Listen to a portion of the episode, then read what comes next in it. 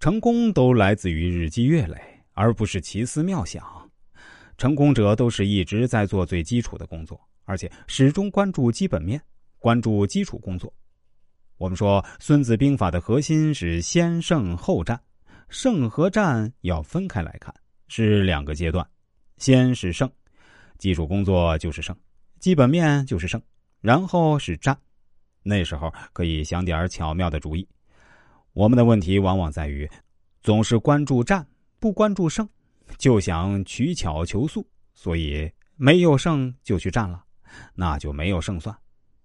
我们接下来分享兵士第五，具体到现代企业管理上，所对应的就是组织架构与指挥系统，是永远的课题。兵法讲这个就没人爱听了，但能不能打赢，主要秘密都在大家不爱听的、打瞌睡的部分，不在人人都兴奋的那部分。孙子在原文中是这样说的：“凡治众如治寡，分数是也；斗众如斗寡，行名是也。势就是创造势所必然，我们只要造成那势，就必然得到那结果。”曹操注解说：“用兵任势也，要用兵就靠势。形和势的关系是什么呢？前面说了，做事先看形。”做起来就靠势，形是实力，是战略；势呢，也不能简单说的是战术，或者说是执行。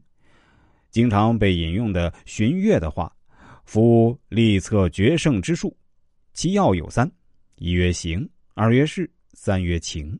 行者言其大体得失之术也，势者言其临时之宜，进退之机也，情者言其心志。”可否之实也？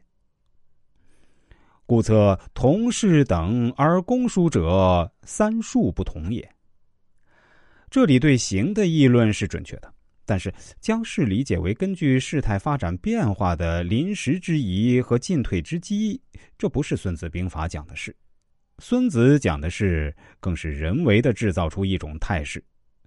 俗话说造势，就有点这个意思。造势，然后认识。用这种制造出来的态势去驱使团队，甚至呼天唤地。孙子更强调通过造势去影响人的心智，所以荀悦所讲的情，及心智可否，在《孙子兵法》中其实也包含在势里面。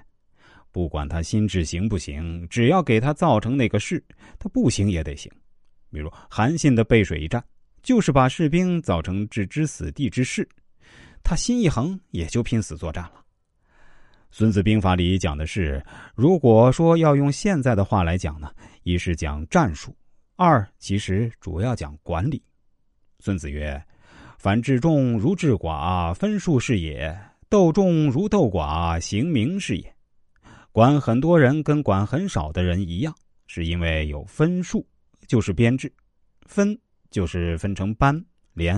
团、师、军之类的结构，就看你怎么分法。数就是每个编制单位多少人，编制搞好了，组织架构搞好了，管很多人就跟管很少人一样，和运用自己的手臂一样方便和灵活自如了。